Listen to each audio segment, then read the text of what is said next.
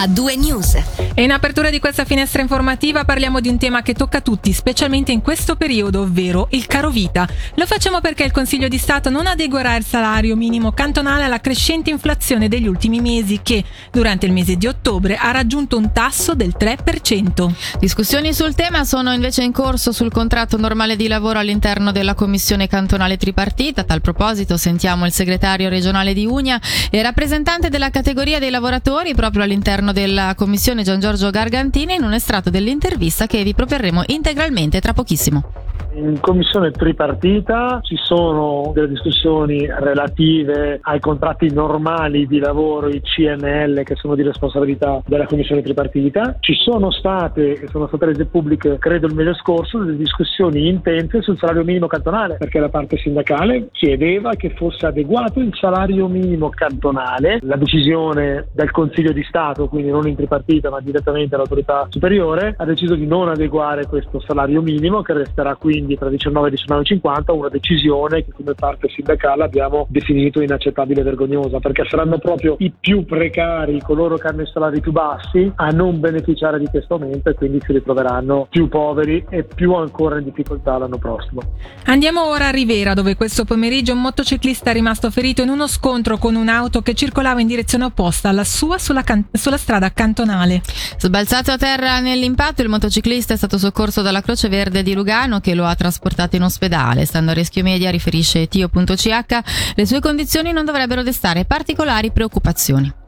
Parliamo ora delle elezioni cantonali 2023. Anche il centro ha ufficializzato la propria lista per il Consiglio di Stato che sarà eletto il prossimo 2 aprile. I cinque candidati sono stati presentati ieri sera durante il comitato cantonale a Sant'Antonino. Per i dettagli sentiamo Michele Sedini. L'uscente Raffaele De Rosa, il capogruppo in Gran Consiglio Maurizio Agustoni, il gran consigliere e già vice sindaco di Locarno Paolo Caroni, il deputato e sindacalista dell'OCST Giorgio Fogno e la già presidente della sezione consigliera comunale di Lugano, Laura Tarchini. Sono questi i cinque nomi che il centro ha schierato per la corsa al Consiglio di Stato. Lo scacchiere dunque si fa sempre più chiaro in vista del prossimo 2 aprile. A inizio settimana era toccato all'alleanza PS Verdi presentare anche l'ultimo nome, quello di Boa Serez, da affiancare a Marina Carobbio, Yannick De Maria, Nara Val San Giacomo e Samantha Bourguen. Per il PLR da affiancare fare l'uscente Christian Vitta sono Andrea Rigamonti, Alessandra Gianella, Luca Renzetti e Jean-Jacques Esliman. Guardando invece in casa Lega UDC, a Norman Gobbi e Claudio Zali si affiancheranno Boris Bignasca, Piero Marchesi e Paolo Pamini. Andiamo a Lugano, il gruppo Artisa ha acquistato l'ex stabile della BSI di Via Peri. A confermarlo il presidente della società Alen Artioli che si occupa di sviluppo e gestione di investimenti immobiliari a Tio 20 Minuti. La cifra di acquisto non è stata resa nota, ma si parla di circa 50 milioni di franchi. Sull'area interessata dell'acquisizione è prevista la costruzione della stazione del tram treno.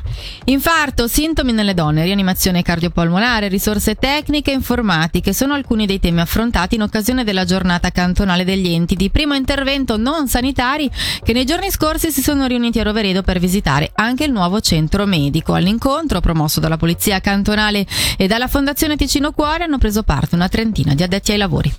Infine diamo spazio anche alla cultura e agli eventi. Locarno Nice apre i battenti. Dalle 16 il villaggio natalizio della città si è aperto ufficialmente fino all'8 gennaio animerà la Piazza Grandi, Grande con eventi, musica dal vivo, i DJ set in collaborazione con Radio Ticino e anche un po' di mondiali di calcio.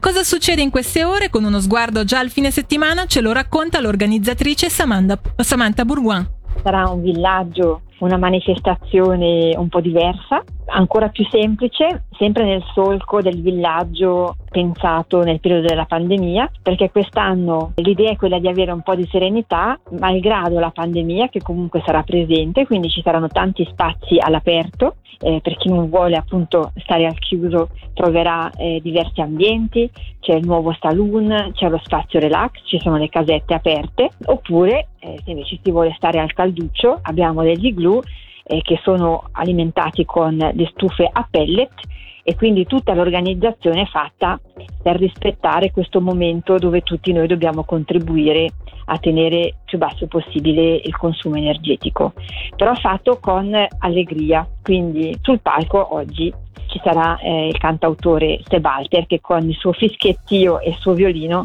ci faranno anche un po' sognare. Però prima di lui ci sarà sul palco un altro musicista che però in queste vesti sarà il sindaco che ci dà il benvenuto alle 6. Locarno Nice resta un evento aperto a tutti, scorrevo un po' il programma nei giorni scorsi, ci sono veramente mh, opportunità, eventi, momenti dedicati a grandi, piccini, cioè c'è veramente di tutto. Sì, non tutti gli eventi sono ancora pubblicati perché vogliamo tenere un po' di, un po' di, di sorprese. Primo fine settimana però abbiamo organizzato insieme alle ente iniziative del Locarnese una rassegna di giochi della tradizione fatti di legno, che sono dei giochi fatti per bimbi dai 3 ai 93 anni. Quindi nel villaggio che scoprirete oggi troverete disseminati questi giochi che saranno da, dai trampoli a dei giochi da tavola eh, che possono essere proprio eh, giocati semplicemente direttamente dai bimbi eh, o con i genitori o fra di loro eh, o con i nonni. Quindi l'idea è proprio quella di sperimentare un po' questo villaggio nuovo con tante proposte diverse e soprattutto per tutte le generazioni. Quindi c'è un angolo che può piacere a ognuno.